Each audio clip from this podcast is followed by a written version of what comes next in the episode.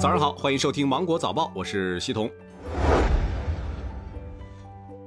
在十二号举行的北京市新冠肺炎疫情防控工作新闻发布会上，北京市疾控中心的副主任庞星火介绍，目前呢，北京市还有高风险地区一个，为丰台区的花乡地区、丰台区卢沟桥地区、那大兴区的魏善庄镇，还有大兴区的高米店街道，连续十四天内无新增本地确诊病例，由中风险地区调整为低风险地区。目前中风险地区已经降到九个。据中国地震台网的正式测定，昨天的六点三十八分呢，在河北唐山市的古冶区发生了五点一级的地震，那属于唐山老震区一次正常的地震起伏活动。短期内老震区再次发生五级以上地震的可能性不大。一九七六年唐山地震的余震区长轴达到一百四十公里。那台网中心的副主任刘杰表示，余震区涉及到河北和天津的部分地区，北京不在余震区之内。地震构造的加载速度越慢，余震的持续时间就会越长。那一九七六年唐山地震的加载速度长达上千年，余震活动持续上百年也是正常现象。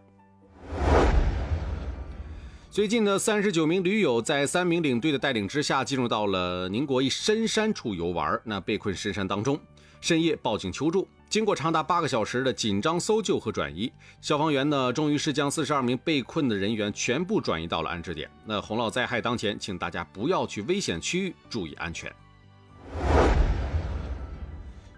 最近呢，天津的一位妈妈上传了一段教视障儿子走盲道的视频，很多人看后啊表示心疼。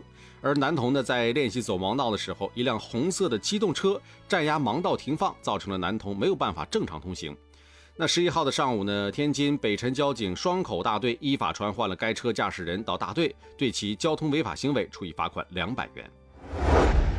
浙江杭州千岛湖因为罕见的大洪水，开启了九孔泄洪。那据报道呢，每天损失上百万斤的鱼。七月十二号，千岛湖捕捞一队呢开始泄洪之后的第一场捕捞。那这一网鱼呢，在平山水域起捕，共收获了五万斤。捕捞队长表示，虽然呢泄洪损失了一些鱼，但是不会涨价。七月一号，扬州王先生在直播间买了一款泰国天然乳胶去螨学生枕，原价四百八十元，女主播呢砍价到四十九元。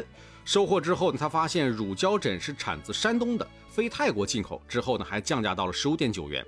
他质疑产品虚假广告，主播、店家等暂时没有给出满意的答复。